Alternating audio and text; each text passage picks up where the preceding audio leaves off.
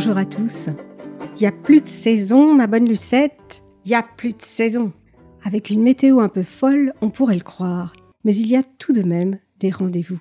Avec la bûche à Noël, avec la saison des fraises et des melons, la saison de la chasse, des amours, avec Pâques et ses œufs, l'odeur particulière de la frangipane à l'occasion de l'épiphanie, et celle du vin chaud, celle du vin chaud, épicé, sucré à la fois au premier frima.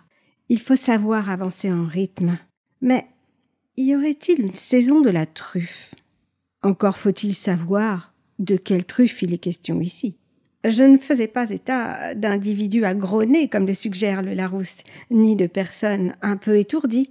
Ah, mais quelle truffe je fais Je vous parle d'un champignon comestible très recherché, pas de la gourmandise beurrée et chocolatée, noire ou blanche, italienne ou française, cuite ou crue, la truffe n'a pas de réelle saison, mais différentes périodes de maturité.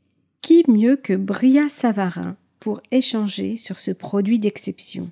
Bria Savarin, pour ceux qui ne le connaîtraient pas, c'est l'auteur de Physiologie du goût, ouvrage fondateur de la gastronomie, rien de moins. Il est également l'auteur de savoureux aphorismes. Cela va vous parler nécessairement. Si je vous dis Dis-moi ce que tu manges, je te dirai qui tu es. Ou bien alors Un dessert sans fromage est une belle à qui il manque un œil. Et puisque le ton est lancé, voyons ce que Jean-Anselme Bria Savarin pense de la truffe. Des truffes. Qui dit truffe prononce un grand mot qui réveille des souvenirs érotiques et gourmands chez le sexe portant jupe, et des souvenirs gourmands et érotiques chez le sexe portant barbe. Cette duplication honorable vient de ce que cet éminent tubercule passe non seulement pour délicieux au goût, mais encore parce qu'on croit qu'il élève une puissance dont l'exercice est accompagné des plus doux plaisirs. L'origine de la truffe est inconnue, on la trouve, mais on ne sait ni comment elle naît, ni comment elle végète. Les hommes les plus habiles s'en sont occupés. On a cru en reconnaître les graines, on a promis qu'on en sèmerait à volonté. Efforts inutiles, promesses mensongères. Jamais la plantation n'a été suivie de la récolte. Et ce n'est peut-être pas un grand malheur, car, comme le prix des truffes tient un peu au caprice, peut-être les estimerait-on moins si on les avait en quantité et à bon marché. Réjouissez-vous, cher ami, disais-je un jour à madame de Villeplaine. On vient de présenter à la société d'encouragement un métier au moyen duquel on fera de la dentelle superbe et qui ne coûterait presque rien. Et, me répondit cette belle avec un regard de souveraine indifférente, si la dentelle était bon marché, croyez-vous qu'on voudrait porter de semblables guenilles? De la vertu érotique des truffes. Les Romains ont connu la truffe mais il ne paraît pas que l'espèce française soit parvenue jusqu'à eux. Celle dont ils faisaient leur délice leur venait de Grèce, d'Afrique et principalement de Libye. La substance en était blanche et rougeâtre, et les truffes de Libye étaient les plus recherchées, comme à la fois plus délicates et plus parfumées. Libidinis alimenta per omnia quarum. En attendant, à travers tout, ils cherchent leur plat préféré, Juvénal, satire. Des Romains jusqu'à nous, il y a eu un long interrègne, et la résurrection des truffes est assez récente, car j'ai lu plusieurs anciens dispensaires où il n'en est pas mention.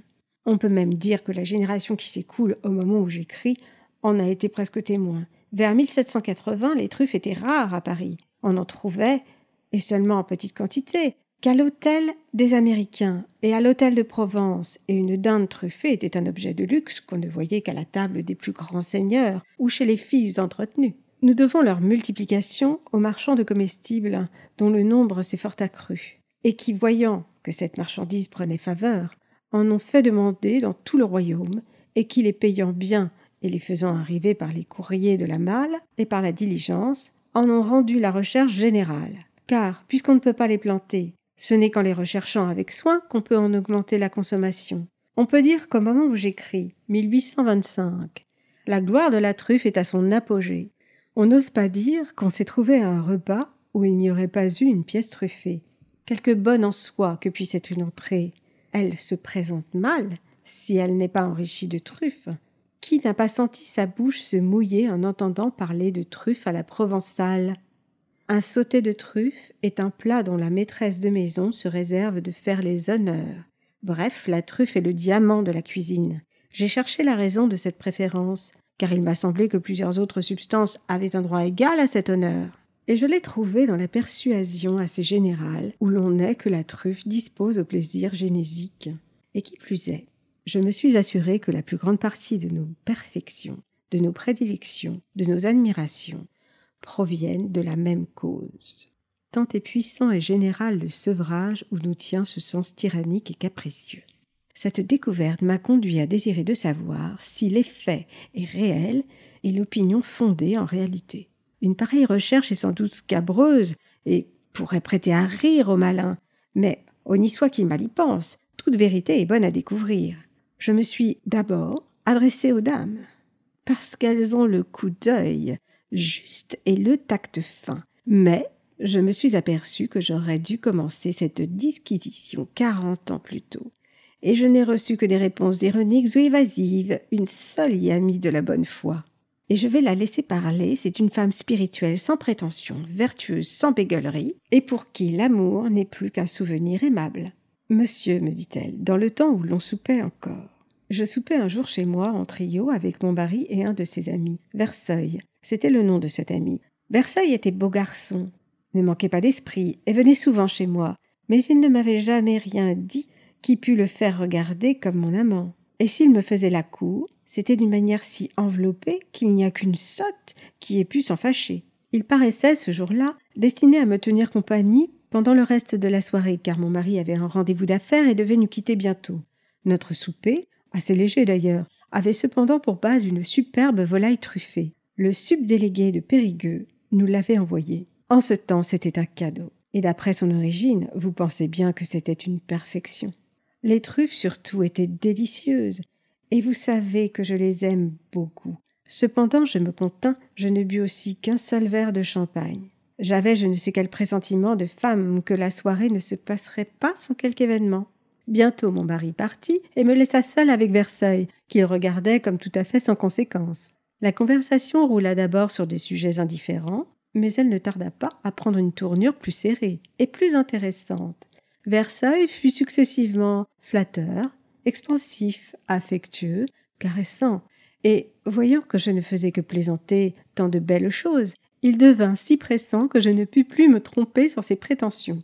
Alors je me réveillai comme d'un songe, et me défendis avec d'autant plus de franchise que mon cœur ne me disait rien pour lui. Il persistait avec une action qui pouvait devenir tout à fait offensante. J'eus beaucoup de peine à le ramener, et j'avoue à ma honte que je n'y parvins que parce que j'eus l'air de lui faire croire que toute espérance ne lui serait pas interdite. Enfin il me quitta, j'allai me coucher et dormis tout d'un somme. Mais le lendemain fut le jour du jugement. J'examinai ma conduite de la veille et je la trouverais répréhensible. J'aurais dû arrêter Versailles dès les premières phrases et ne pas me prêter à une conversation qui ne présageait rien de bon. Ma fierté aurait dû se réveiller plus tôt, mes yeux s'armaient de sévérité. J'aurais dû sonner, crier, me fâcher, faire enfin tout ce que je ne fis pas. Que vous dirais-je, monsieur? Je mise tout cela sur le compte des truffes. Je suis réellement persuadée qu'elle m'avait donné une prédisposition dangereuse, et si je n'y renonçais pas, ce qui eût été trop rigoureux, du moins je n'en mange jamais sans que le plaisir qu'elle me cause ne soit mêlé d'un peu de défiance. Un aveu quelque franc qu'il soit ne peut jamais faire doctrine. J'ai donc cherché des renseignements ultérieurs. J'ai rassemblé mes souvenirs. J'ai contacté les hommes qui, par état, sont investis de plus de confiance individuelle. Je les ai réunis en comité, en tribunal, en sénat, en sanédrin, en aéropage, et nous avons rendu la décision suivante pour être commentée par les littérateurs du XXVe siècle. La truffe n'est point un aphrodisiaque positif, mais elle peut, en certaines occasions, rendre les femmes plus tendres et les hommes plus aimables. On trouve en Piémont les truffes blanches, qui sont très estimées. Elles ont un petit goût d'ail qui ne nuit point à la perfection, parce qu'il ne donne lieu à aucun retour désagréable. Les meilleures truffes de France viennent du Périgord et de la Haute-Provence. C'est vers le mois de janvier qu'elles ont tout leur parfum. Il en vient aussi de Bugey, qui sont de très haute qualité, mais cette espèce a le défaut de ne pas se conserver. J'ai fait, pour les offrir aux flâneurs des bords de la Seine, quatre tentatives dont une seule a réussi. Mais pour l'or, ils jouirent de la bonté de la chose et du mérite de la difficulté vaincue.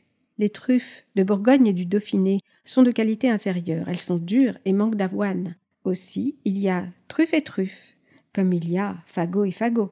On se sert le plus souvent pour trouver les truffes de chiens et de cochons qu'on dresse à cet effet, mais il y a des hommes dont le coup d'œil est si exercé qu'à l'inspection d'un terrain, ils peuvent dire avec quelque certitude si on peut y trouver des truffes et quelle en est la grosseur et la qualité.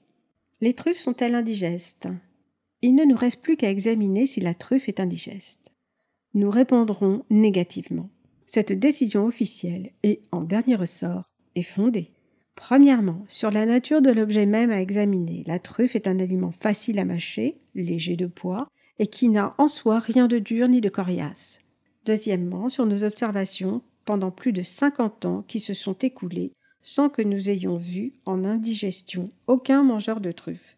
Troisièmement, sur l'attestation des plus célèbres praticiens de Paris, cité admirablement gourmande et truffivore par excellence. Quatrième, enfin, sur la conduite journalière de ces docteurs de la loi qui, toutes choses égales, consomment plus de truffes qu'aucune autre classe de citoyens. Témoin, entre autres, le docteur Malouet, qui en absorbait des quantités à ingérer un éléphant et qui n'en a pas moins vécu jusqu'à 86 ans. Ainsi, on peut regarder, comme certains, que la truffe est un aliment aussi sain qu'agréable, et qui, pris avec modération, passe comme une lettre à la poste. Ce n'est pas qu'on ne puisse être indisposé à la suite d'un grand repas ou, entre autres choses, on aurait mangé des truffes. Mais ces accidents n'arrivent qu'à ceux qui, s'étant déjà au premier service, bourrés comme des canons, se crèvent encore au second, et pour ne pas laisser passer intactes les bonnes choses qui leur sont offertes. Alors ce n'est point la faute des truffes, et on peut assurer qu'ils seraient encore plus malades si, au lieu de truffes, ils auraient, en pareille circonstance, avalé la même quantité de pommes de terre. Finissons par un fait qui montre combien il est facile de se tromper quand on n'observe pas avec soin. J'avais un jour invité à dîner M. Simonard, vieillard fort aimable, et gourmand au plus haut de l'échelle. Soit parce que je connaissais ses goûts, soit pour prouver à tous mes convives que j'avais leur jouissance à cœur, je n'avais pas épargné les truffes, et elles se présentaient sous l'égide d'un dindon vierge avantageusement farci. Monsieur Simonard en mangea avec énergie, et comme je savais que jusque-là il n'en était pas mort, je le laissai faire, en l'exhortant à ne pas se presser parce que personne ne voulait attenter à la propriété qui lui était acquise. Tout se passa très bien et on se sépara assez tard. Mais arrivé chez lui, M. Simonard fut saisi de violentes coliques d'estomac, avec des envies de vomir, une toux convulsive et un malaise général. Cet état dura quelque temps et donnait de l'inquiétude. On criait déjà à l'indigestion de truffes. Quand la nature vint au secours du patient, M. Simonard ouvrit sa large bouche et éructa violemment un seul fragment de truffe qui alla frapper la tapisserie et rebondit avec force, sans danger pour ceux qui lui donnaient des soins. Au même instant, tous les symptômes fâcheux cessèrent. La tranquillité reparut, la digestion reprit son cours, le malade s'endormit et se réveilla le lendemain dispos, tout à fait sans rancune. La cause du mal fut bientôt connue. Monsieur Simonard mange depuis longtemps. Ses dents n'ont pas pu soutenir le travail qu'il leur a imposé. Plusieurs de ses précieux osselets ont émigré. Et les autres ne conservent pas la coïncidence désirable. Dans cet état de choses, une truffe avait échappé à la mastication, et s'était, presque entière, précipitée dans l'abîme. L'action de la digestion l'avait portée vers le pylore, où elle s'était momentanément engagée. C'est cet engagement mécanique qui avait causé le mal, comme l'expulsion en fut le remède. Ainsi, il n'y eut jamais indigestion, mais seulement supposition d'un corps étranger. C'est ce qui fut décidé par le comité consultatif qui vit la pièce de conviction et qui voulut bien m'agréer pour rapporteur. Monsieur Simonard n'en est pas pour cela resté moins fidèlement attaché à la truffe. Il l'aborde toujours avec la même audace, mais il a soin de la mâcher avec plus de précision de l'avaler avec plus de prudence, et il remercie Dieu dans la joie de son cœur de ce que cette précaution sanitaire lui procure une prolongation de jouissance. Voilà, merci Bria Savarin pour cette euh, admirable euh, démonstration. Alors, parlons de la saison des truffes. Si saison il y a, On en trouve du 1er décembre à la mi-mars, sous la forme de la truffe noire du Périgord et de la truffe brumale, qui est la truffe d'hiver. Du 1er octobre au 31 décembre, nous avons la truffe blanche d'Alba, la piémontaise, la plus rare. Du 1er mai au 30 septembre, on trouvera la truffe blanche d'été, dite truffe de la Saint-Jean, meilleure crue ou râpée, selon les spécialistes. Du 15 septembre au 31 janvier, on peut avoir la truffe grise de Bourgogne. Elles seront à retrouver dans toutes les bonnes épiceries fines. Car même si c'est une demoiselle qui se cache dans les sous-bois, elle ne déteste pas se faire manipuler précautionneusement par des mains expertes pour aromatiser nos envies. Alors pourquoi ne nous trufferions-nous pas le museau plus souvent? C'est Miss Lemon qui vous le dit et qui vous le demande.